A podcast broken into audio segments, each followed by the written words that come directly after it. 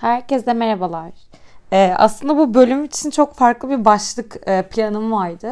Son dönemlerde okuyup da etkilendiğim 3 Japon yazar olarak kafamda belirlemiştim ki Vegetarian'ın yazarının Han Kang'ın Koreli olduğunu öğrenince tabii ki programım değişmek zorunda kaldı ve Asya Edebiyatı başlığı altında toparlamaya karar verdim.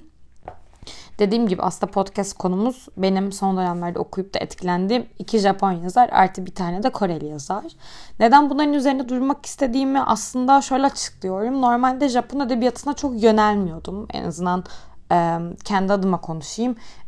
Normalde hep böyle ilk elim attığım şeyler genellikle daha çok İngiliz, Fransız, Amerikan, İtalyan oluyordu ve çok çok nadir son zamanlarda bunu yapmaya başladım. Keşfetmediğim yazarlara yöneliyorum. Bir dönem İrlandalı yazarlara çok odaklanmıştım ama Japon yazarlarda hep tek tük okuyordum.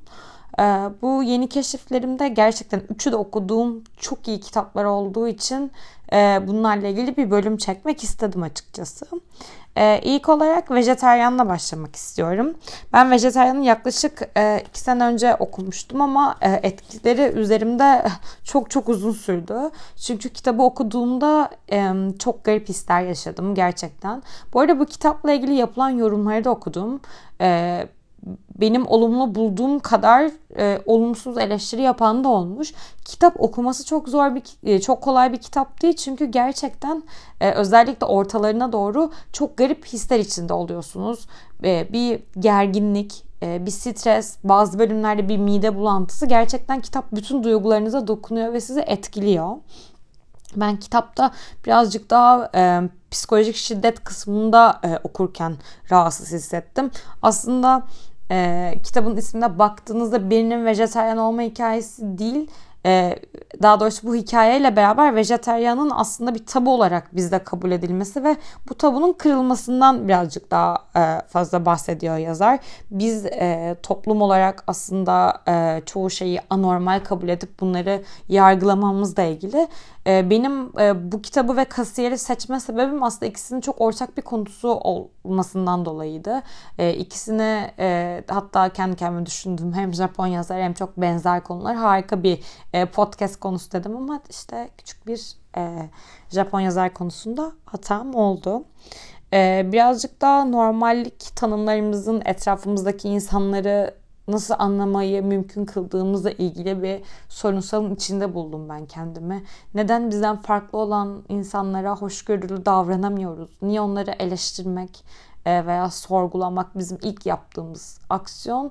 Bu kitabı okurken açıkçası bunu düşündüm.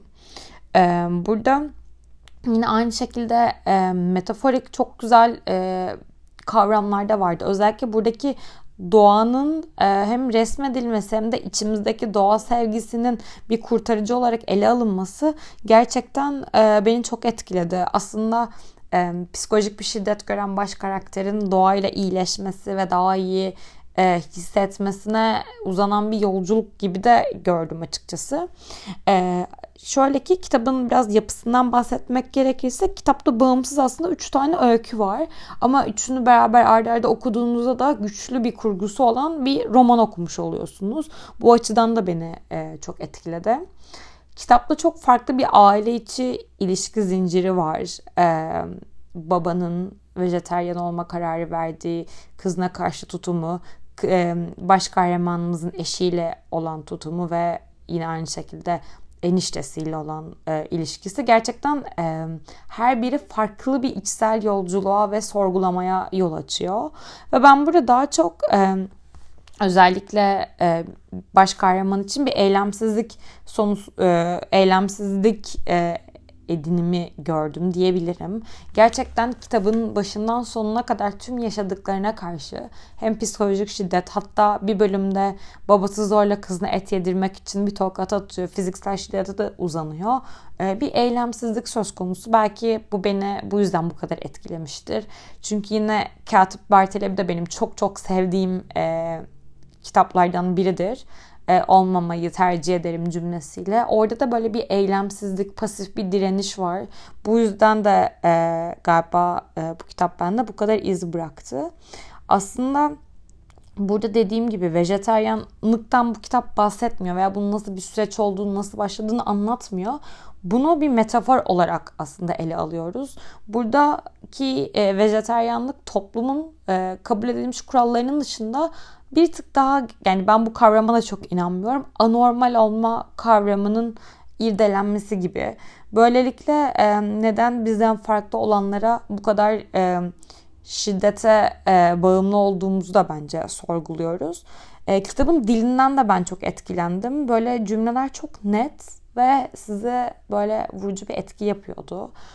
Kolay okunan bir kitap değil ama ona rağmen dili çok basit ve bence etkileyiciydi. Gerçekten hani ben ne kadar huzursuzca okusam da bu kitap beni böyle çok doyurdu edebi anlamda diyebilirim. Belki de okuduğumuz çoğu kitaptan farklı bir kurguya sahip olduğu içindir.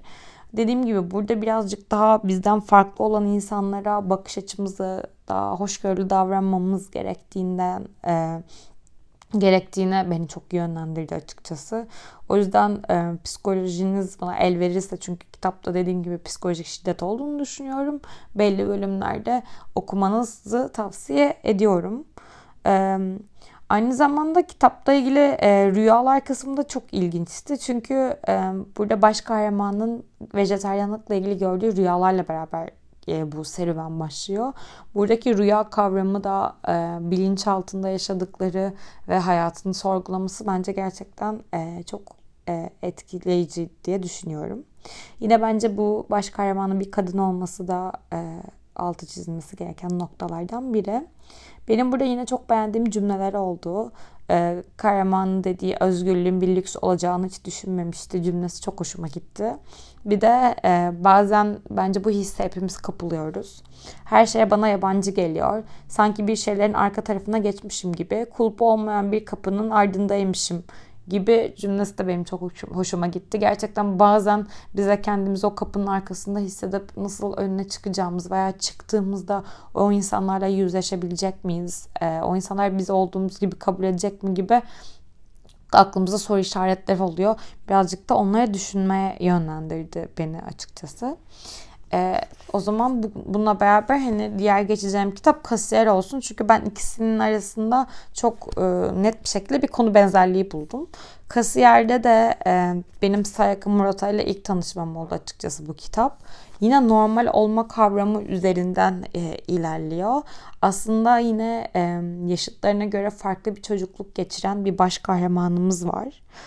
Onun hayatını anlatıyor. Merkezinde bir kişi var. Sonrasında ikinci bir kahraman daha geliyor ve o da çok farklı bir yapıya sahip. İkisini de farklı dememizin sebebi toplumun kabul ettiği kuralların dışında olmaları. Birazcık kitaptan bahsetmek istiyorum.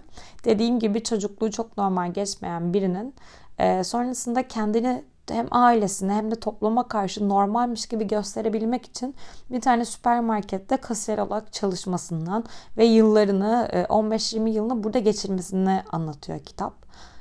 Bu kahramanın ablası, kız kardeşi evli ve çocuklu, normal bir hayat sürüyor ama baş karakterimizin hayatında hiçbir şekilde bir erkek girmemiş. Sadece kendini işine adamış, işini mükemmel yapmaya çalışıyor ve insanlarla tek iletişim kurduğu yerde oradaki süpermarket.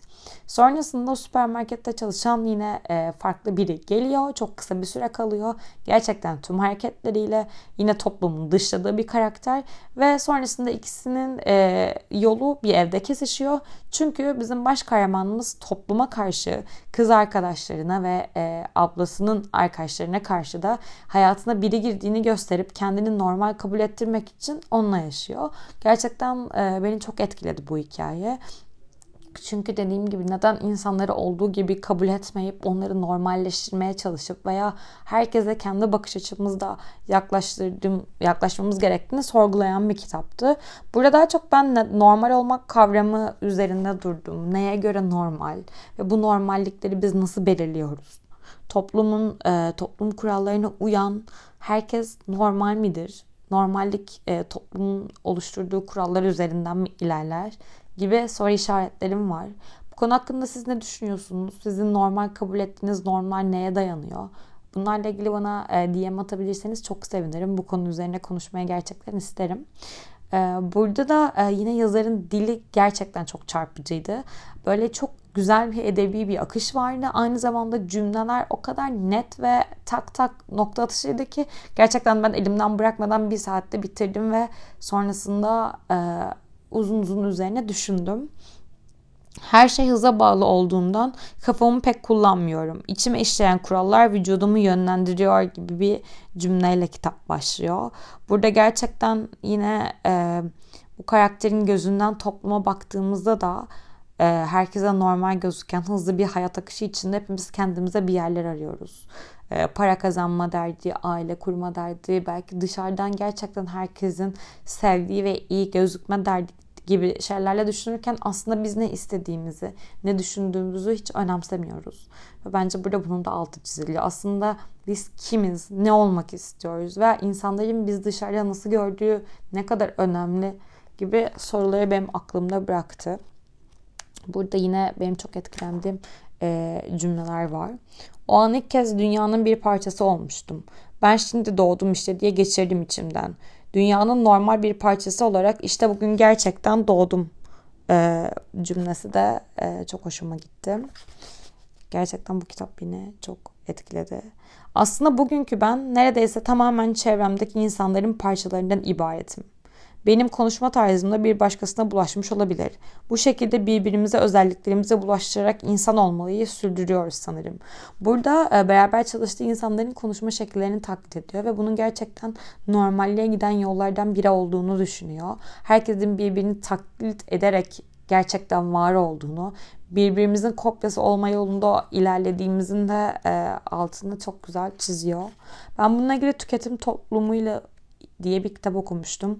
Burada da özellikle son 10 yılda çoğu güzel, doğru gibi kabul edilen kavramların tek tipleştiği ve bizim de bu kavramların içine girmek için hem fiziksel görünüşümüzde hem gerçekten seçimlerimizde tek düze davrandığımızı altını çiziyordu ve bunu çok acımasız bir şekilde eleştiriyordu.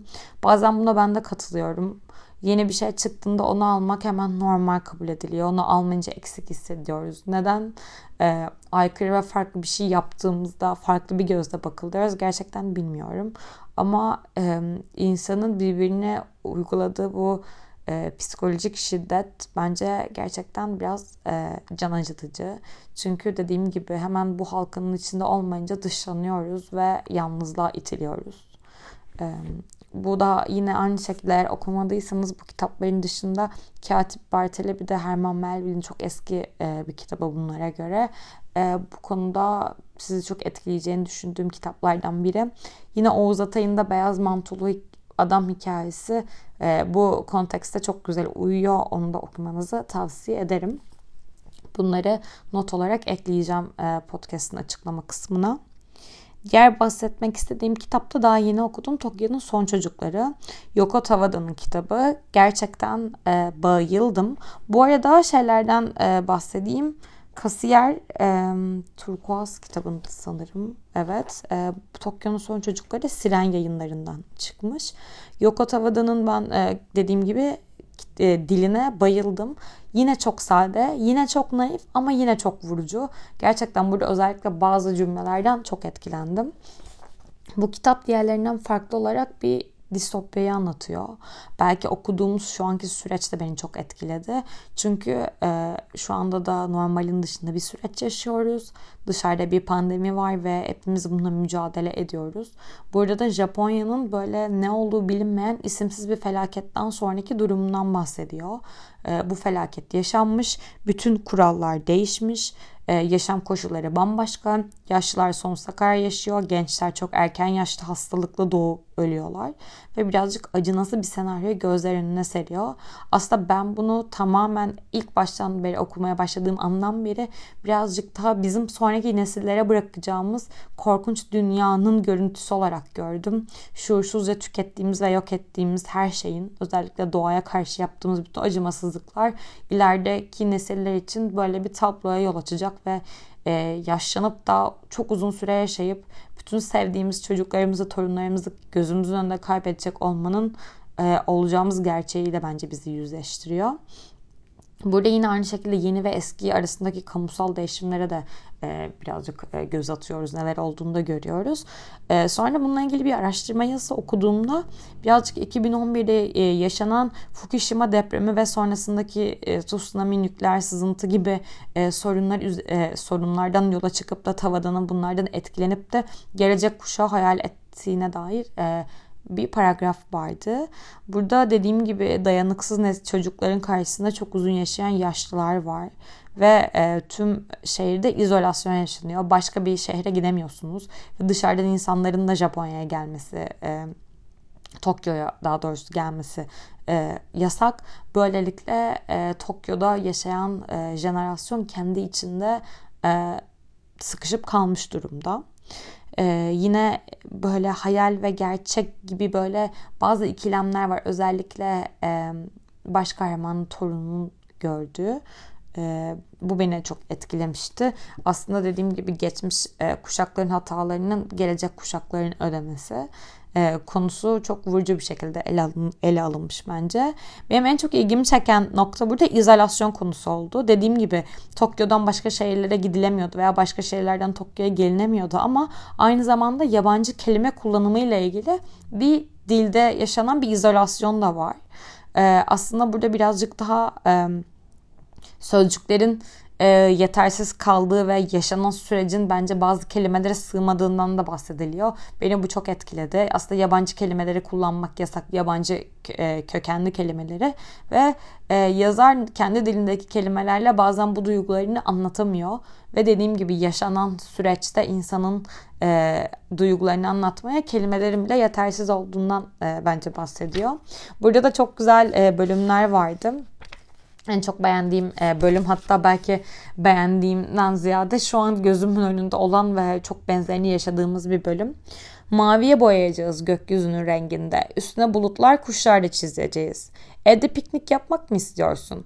Dışarıda piknik yapamayız değil mi? Yoshiro yutkundu. Belki de birkaç sene sonra artık evden hiç çıkamaz hale gelecek. Evin duvarlarına yaptıkları manzara resimleriyle yetinmek zorunda kalacaklardı. Hatta bu cümleden kitabın yabancı versiyonunda kapağında bu alıntıyla ilgili bir tane de illüstrasyon var. Burada yine öteki kavramın çok güzel anlatılmış bir ahtapot olarak ahtapot özelinde anlatılmış. Bir kere de her şeyi ötekinin gözünden görmek güzel olurdu. Ötekinin yani işte ahtapotun gözünden görmek gibi bir bölümde çok hoşuma gitti. Yine dediğim gibi bu kitabın da dili çok etkileyiciydi ve bazı cümleler beni çok düşündürdü. Çoğunun altını çizdim. Kitapla ilgili bir post paylaştığımda o cümlelere de yer vereceğim. Bu bölümde dediğim gibi tam kitapların konularını çok anlatıp okumak isteyenler varsa hani sonlarına dair ipucu vermeden son dönemlerde etkilendiğim 3 kitaptan bahsettim. Bununla ilgili yorumlarınızı bırakabilirsiniz. Bana ya da DM'den de atabilirsiniz. Dinlediğiniz için çok teşekkür ediyorum. Bir sonraki bölümde görüşmek üzere.